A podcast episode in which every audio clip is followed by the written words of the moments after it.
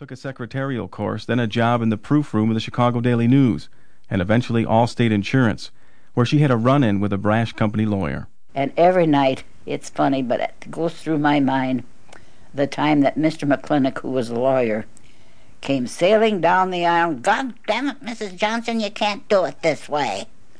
You can't send a check for premiums written in the state of Florida and make the check out to the governor of the state every eye of the accounting department was on me. And I knew, oh, brother, I got you by the apples. So I got my my file out. You could have heard a pin drop in that accounting department. I just un- opened the, my file to state of Florida, opened it to the letter that I received from the state of Florida, saying that no check in payment for premiums written in the state of Florida will be accepted unless the check is made payable to the governor of the state of Florida. And I had him right by the apples, right where I wanted him. I never said one word. I just opened that file to that letter, handed it to him, and he went down the aisle, creeping just like a snake, and went in his office. Part of my grandma never grew up. She's forever on stage, the cut up, the clown, ready with the gag or silly gurgle that'll get the laugh. She feeds on her audience. I can remember as a boy pawing through my grandma's purse. The smell of leather, Wrigley's spearmint, makeup, and money.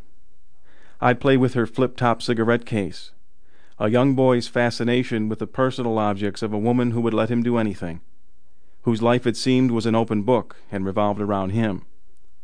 On Sunday visits, she always wore perfume, a dress, heels, a sparkling brooch, maybe a rope of pearls. When I was older, my grandma and I would sit in the kitchen swapping stories and laughing until our eyes watered. Elsie's was the place to go on Sundays. We gathered for any excuse we could think of, birthdays especially.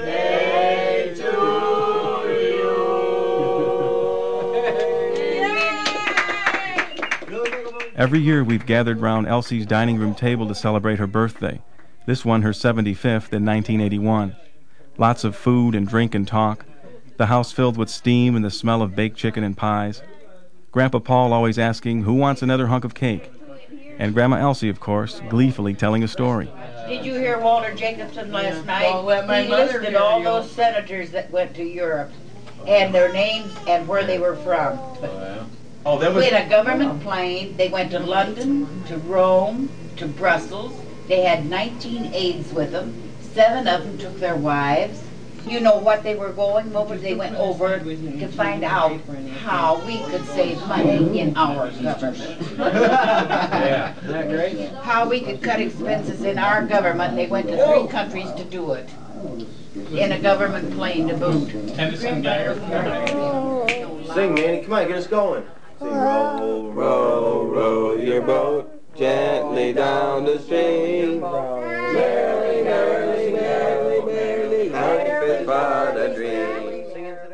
After dinner, the great grandkids might perform a dance or sing, recite their alphabet, numbers, or newly learned prayers. But these images of the past, crisp and warm in my memory, clearer than any photograph could ever be, are being rubbed out by the jarring images of my grandma's aging. Lately, I am horrified watching my grandma's rapid slide into rickety old age, watching her wrinkle and hump up, shrink before my eyes. And I'm upset at my reaction and my family's reaction to her decline. I'll be back, going over by Ma for a little while. Be nice.